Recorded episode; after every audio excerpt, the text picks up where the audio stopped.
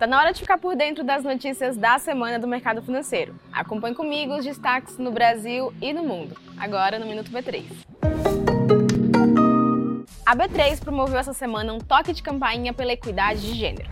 O objetivo do Ring the Bell for Gender Equality, realizado simultaneamente em 100 bolsas pelo mundo, é aumentar a conscientização sobre o empoderamento econômico das mulheres e as oportunidades no setor privado para reduzir desigualdades. E hoje foi divulgado o IPCA de fevereiro.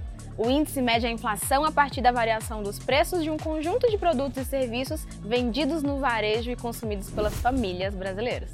A inflação subiu 0,84% no mês e acumula alta de 5,60% em 12 meses. O maior impacto em fevereiro veio do grupo Educação, seguido de saúde e cuidados pessoais, depois habitação. Agora vamos às notícias do mercado financeiro. Começando pelo Brasil. O Ibovespa, principal índice da B3, caiu 1,38% nesta sexta-feira, acompanhando dados do mercado norte-americano. Na semana, o índice caiu 0,24%.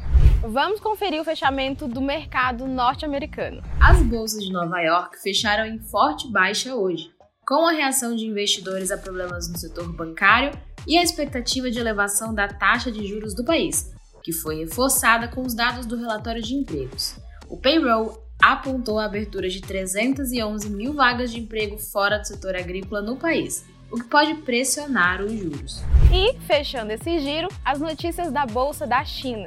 Xangai fechou em forte queda de 1,40%, reagindo às perdas das bolsas de Nova York ontem e na expectativa de alta, além do esperado nos juros nos Estados Unidos.